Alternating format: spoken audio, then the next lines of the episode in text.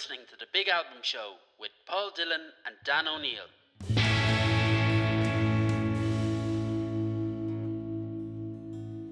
Hello and welcome to the latest edition of The Big Album Show. I'm Paul Dillon. And I'm Dan O'Neill.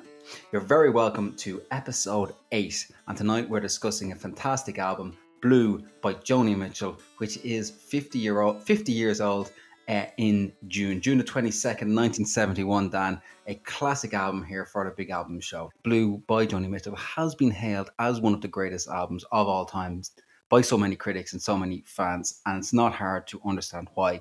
It's short, firstly, which is not any harm because it leaves no room for error. There's no excess here, there's no bad track at all. Instead, what you get is 10 songs over 36 minutes and not a bad song on it. Blue must be one of the most written about albums uh, on the internet in terms of material. Just Google it and you're going to come across a mountain of material. Uh, you can learn about all the different characters uh, whose presence is felt on the record, and many of them are well known names. But what was remarkable about this album is not so much the characters that Joni is often writing about, but the very personal nature of the writing on the album. It's an incredibly personal record. What she manages to do is to pull you into a complete world and what's incredible is that the more you listen to it, the more you get pulled into Joni's emotional world. Uh, by one end, by one complete listen, you feel that you know about Joni, about her life, about her relationships, and that's something for me that's not often achieved on record. It's something that might be accomplished in a novel, but very difficult to to accomplish in the album form. You're listening to the Big Album Show with Paul and Dan. Please remember to subscribe hit like, and remember to follow us on our social media platforms at The Big Album Show. Uh, on Blue, there's nothing that's showy, there's nothing that excessive, there's nothing that feels fake.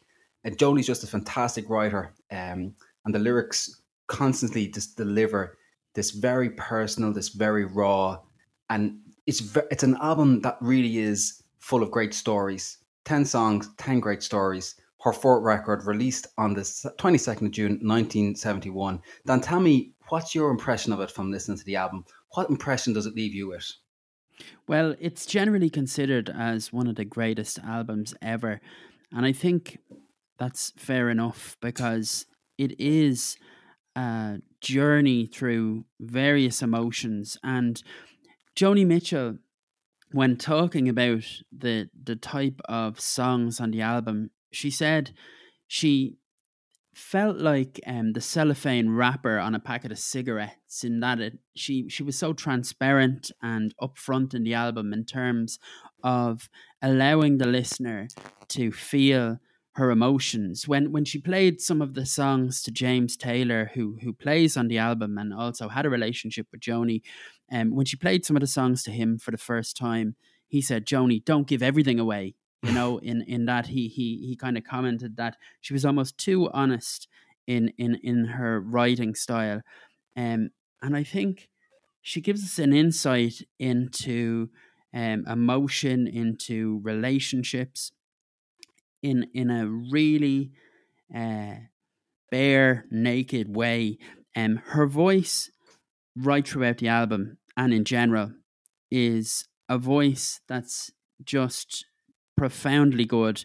It's husky, sweet, high, bell like, uh, ringing, uh, emotive, sometimes all at the same time.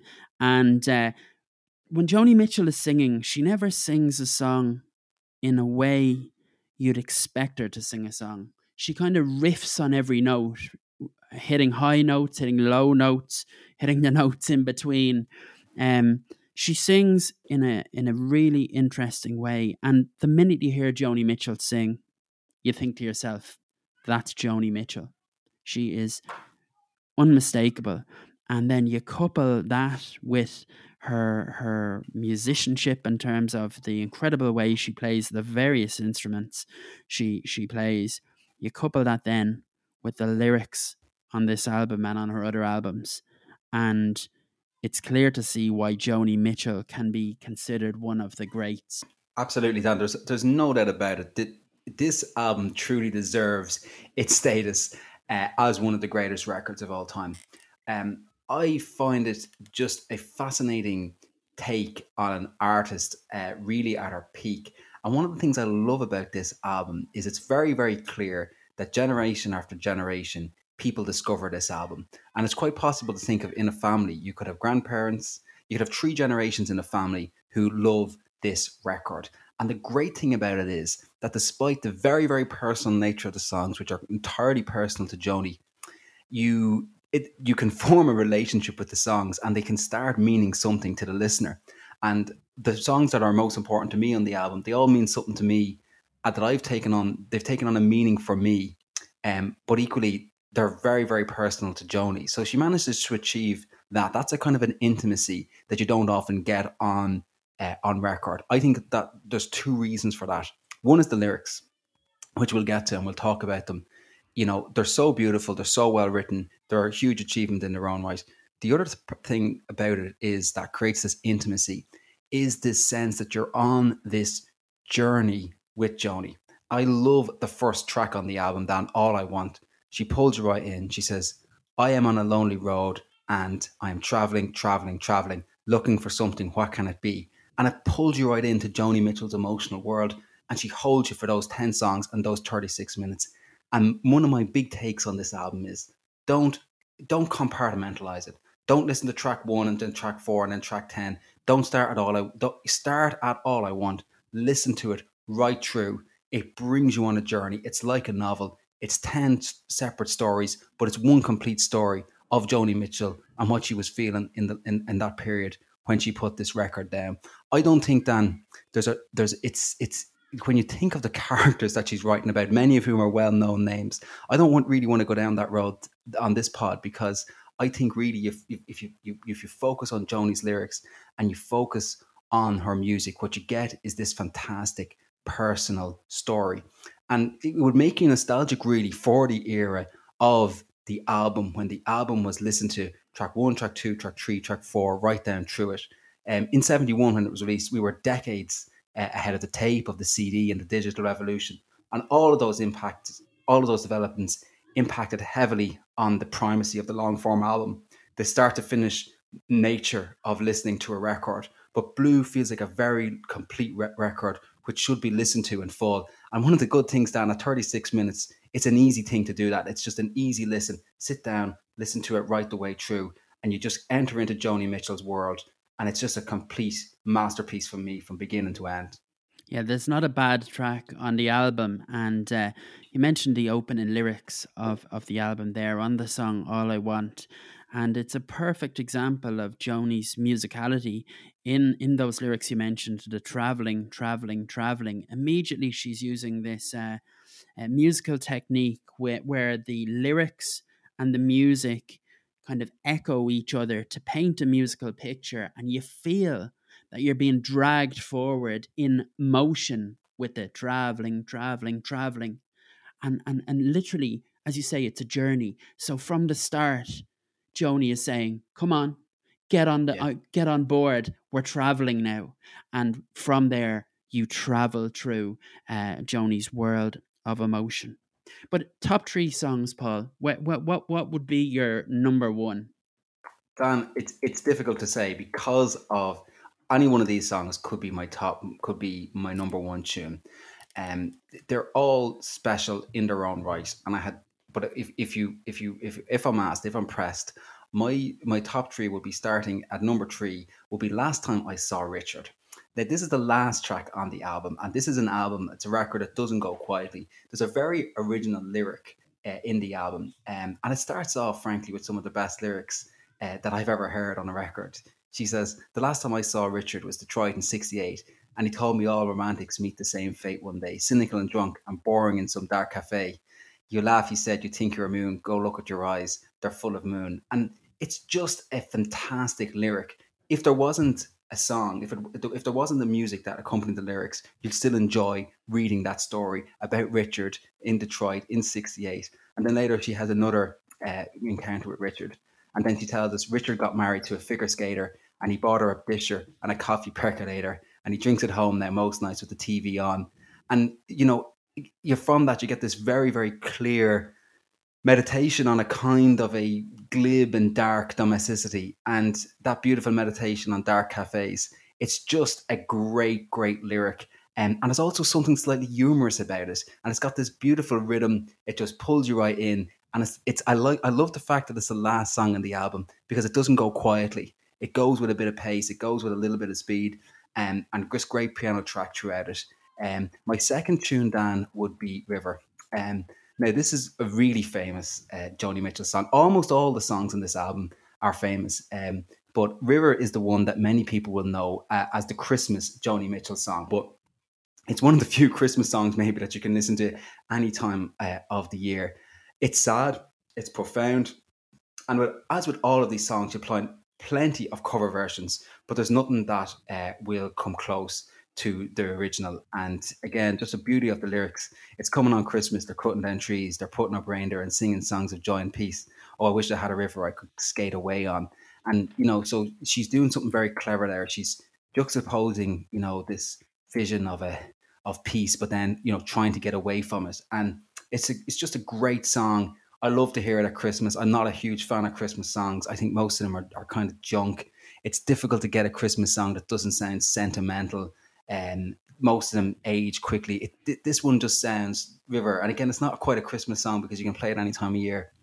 It it has a it, it it's got it's it's a little bit addictive. You can just keep going back to it again and again and again, um, and find different uh, uh, things in it. Um, that brings me to my top track down, which is a case of you. Uh, it's just a really really special song. Um, there's a very famous cover, of course, by Prince Prince, um, and there's loads of uh, little quirks in that. He's got big synths going on, and it's actually a very, very good uh, tune in its own right.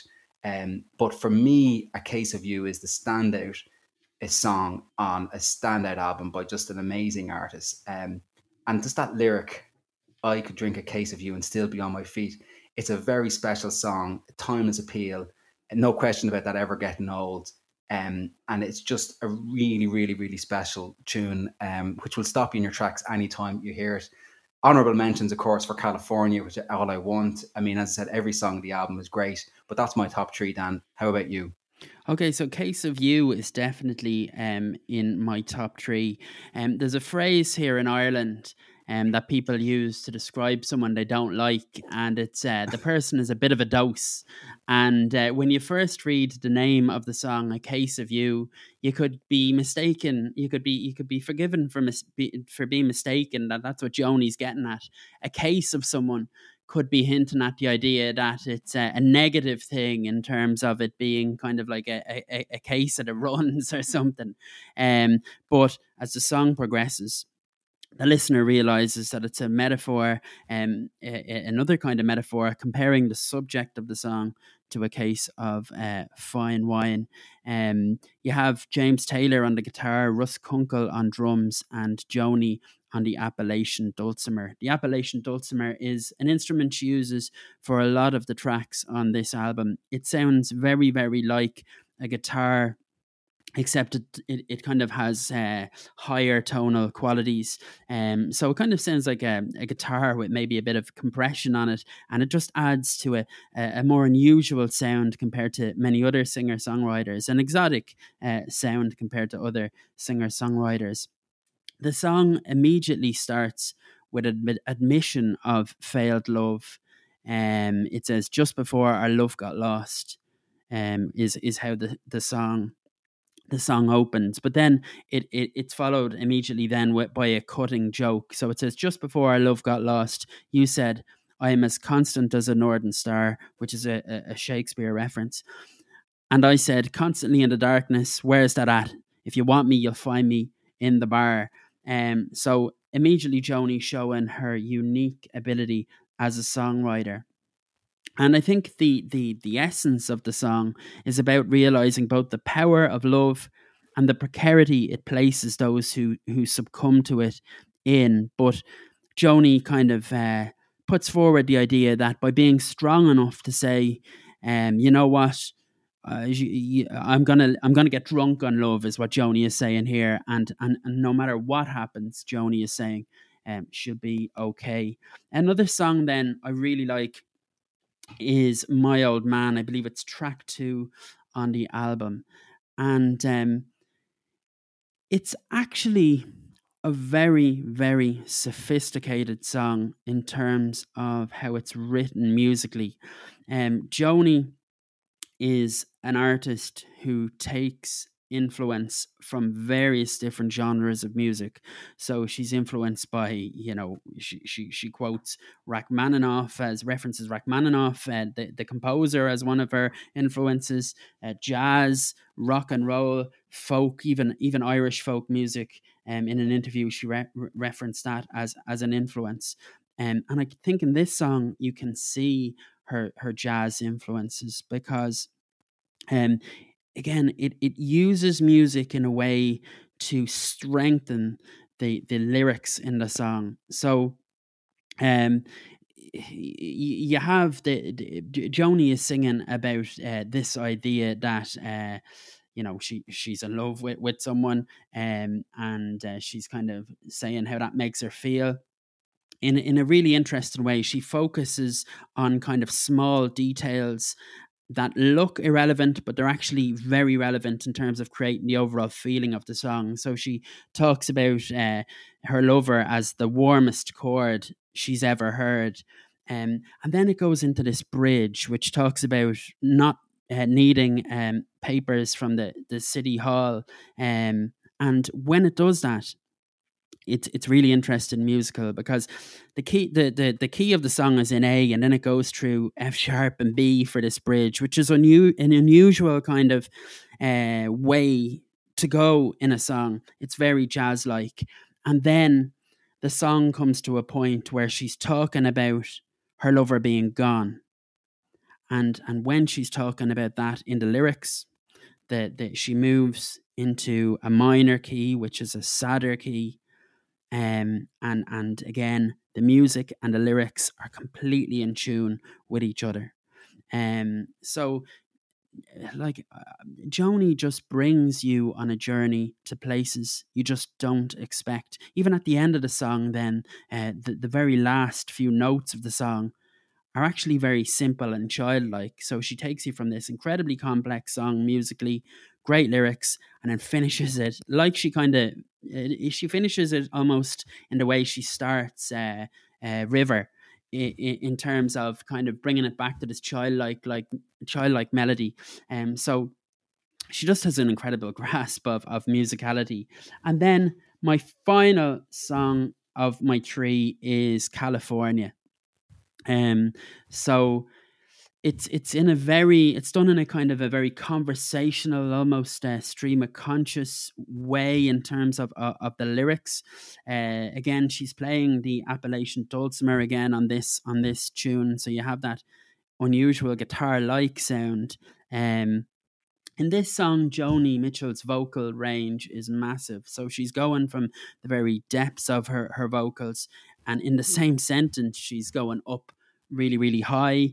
Um, and she she's generally seems to be referencing a, a, time she spent in Europe. She mentions France, she mentions uh, Spain, she mentions Greek Isles, um, and um, one one of the the the kind of uh, verses I like is when she's referencing um, a period of time in Europe where she was dating uh, a guy um, on the Greek Isles. She says uh, an American guy who was living in a cave. Um, it was the 60s after all, so you had that kind of hippy dippy stuff happening.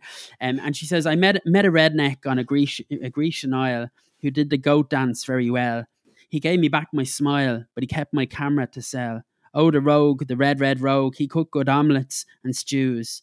And I might have stayed on with him there, but my heart cried out for you, California and uh, it's just that's that's pure poetry.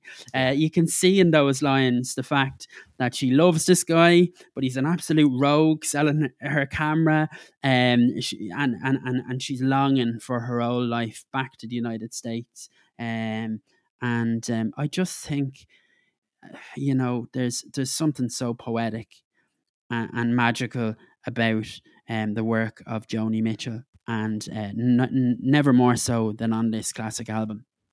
Totally agree with you, Dan, and, and totally agree with you about the lyric California.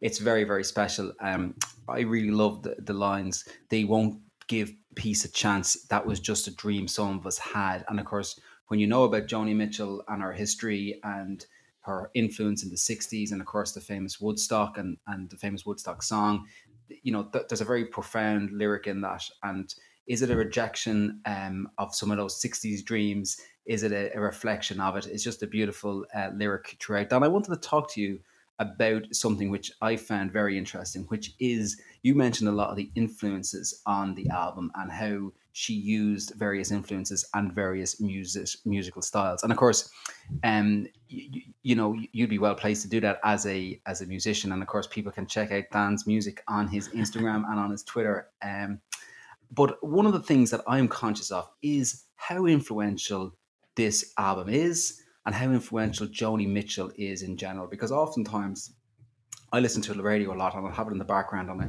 hear various artists and I, I don't know who they are. And I sometimes think, is that Joni Mitchell? Oh, it sounds like Joni Mitchell. She is just so incredibly influential, generation after generation. And of course, you, you recall the famous sort of Irish singer songwriters music scene that was based, you know, oftentimes around Dublin. And of course, you had people uh, in Whelan's and venues like that. And you're thinking of artists like Lisa Hannigan and Damien Rice. And that great album, Oh, from Damien Rice, you can really hear the influence uh, of Joni Mitchell on, on that album, that kind of sound, that kind of emotional rawness.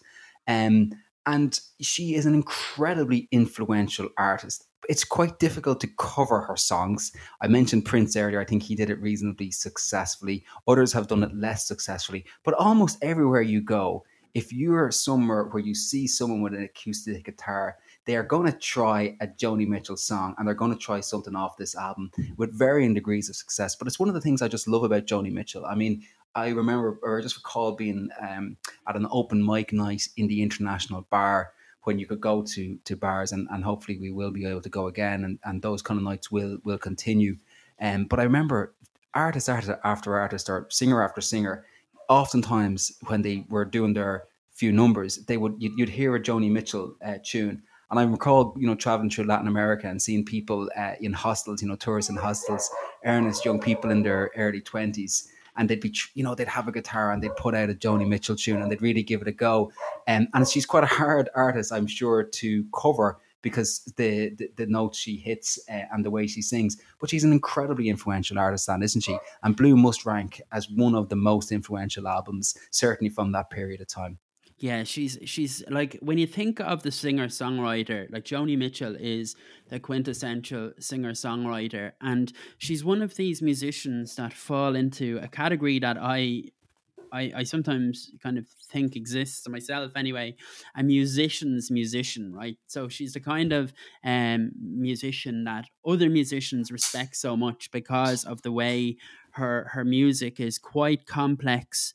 It's quite uh, thought provoking, um, and um, at the same time being very very uh, uh, you know um, accessible to people. There's other acts I, I don't want to. I'm not going to list them off, but, but but there's other acts I can think of off the top of my head that are like musicians, musicians, and I think Joni Mitchell is one of those people. That's not saying that non musicians don't like her. Of course they do, but I think there's a real respect there uh, amongst musicians for Joni Mitchell.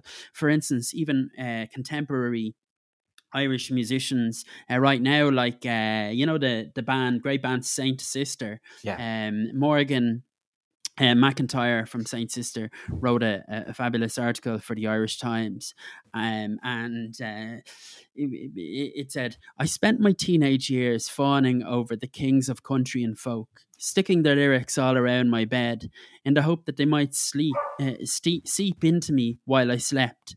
And uh, one of the albums uh, on play constantly was Blue uh, by, by, by Joni Mitchell. Um, so you can just see the respect uh, Morgan MacIntyre has there for, for Joni Mitchell. Um, so look, she she's just such a wonderful artist. Um, and she's had a profound impact on music. It, it, it was really kind of a, a, a, defining point for music in, in many ways. Like it, music was going through such an incredible change because when you think about it, like technology was changing so rapidly. Like now we live in a, in, in a space where you have Spotify and recorded music has been around for an awful long time. But in the 1960s, it, it, recorded music had effectively only been really around a few decades. You know, multi-track recording had only been was only new. Uh, you know, even stereo recording was relatively new. Uh, and one of the things about this album as well that can't be overlooked is the fact that Joni Mitchell herself produced the album. And uh, from a production point of view, it's it's it's incredibly good. There's really subtle kind of uh, parts in it that that that that the production just kind of incredible production parts. I'll give you an example um, rather than kind of trying to describe in some kind of uh, abstract way. So in the song, uh, this flight flight tonight, there's a bit in the song where Joni sings. I think she sings about music on the radio or something. But as she's singing about that, the, the, the audio in the production is kind of compressed, which makes the audio sound like it's actually on a, an AM or FM radio. So Joni, not only is she doing the lyrics, she which are incredible, doing the music, eh, you know, making the music and the lyrics work together, then she's also producing the album and using really, really innovative techniques to make the production match the lyrics and the music. So, uh, and, and, and that's before you even get to the fantastic album artwork. Yeah, I mean, everything about this album, it, everything about this album is you, you just can't praise enough. And uh, you know, I think you're absolutely right to mention the artwork. I mean, when you one of the interesting things, of course, I'm old school, Dan, as you know, and I I went out to rebuy this album, um, and most of the record stores in Dublin city centre, I couldn't get it in, but they had tons of other Joni Mitchell albums. But I got the impression from talking to the store uh, people that it consistently uh, gets taken off the shelves. It consistently gets bought. I have a little theory on that, and one of them is it's a very, very attractive cover. So when you see it on the shelf, uh, you go for it. It's a very, very attractive cover. Uh, great photo, great artwork. Um, you could talk about it all night. You can listen to it. You, it's a, again, and great thing about this album is you won't get sick of it. You can listen to it again and again and again. It's that kind of album.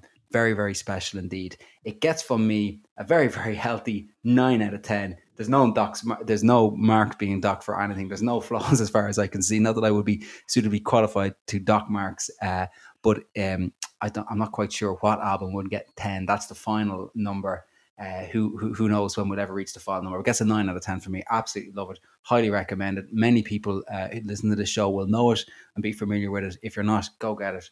Blue, Joni Mitchell, almost fifty years old. Dan, what do you give it out of ten? I would give it a nine point five. Um, like you, no no reason to dock uh, any marks whatsoever. Um, um, but I'll, I'll go with nine point five. Flawless album. Um, no bad song on the album, and uh, accessible, complex, lyrically beautiful. Eh, like, ah, I, I, I could talk about this album forever, and uh, I know that I'll certainly listen to this album um, again and again for the rest of my life. Really, really good. It, it just ticks all the boxes, doesn't it, Dan? I mean, there's just you can't you couldn't possibly uh, fault it in any way, and very special, and we're lucky to have it. Um, so thanks as always to for listening to the Big Album Show. Don't forget, please follow us on Twitter, Facebook, Instagram at the Big Album Show. Please like and subscribe, and if you like the show, please spread the word, bring along another listener. We're very grateful uh, to all our listeners for all your support, for all your comments, uh, and for listening to the show. Thank you so much. We deeply appreciate it. On the next episode, we're going to be talking about the debut album from the band, The Strokes. Is This It? Released in 2001, it includes some bangers of tunes. We want to hear your hot takes. Let us know what they are on Insta, on Twitter, you know, on all the usual platforms. Looking forward to it. Until next time. Au revoir. You're listening to The Big Album Show with Paul Dillon and Dan O'Neill.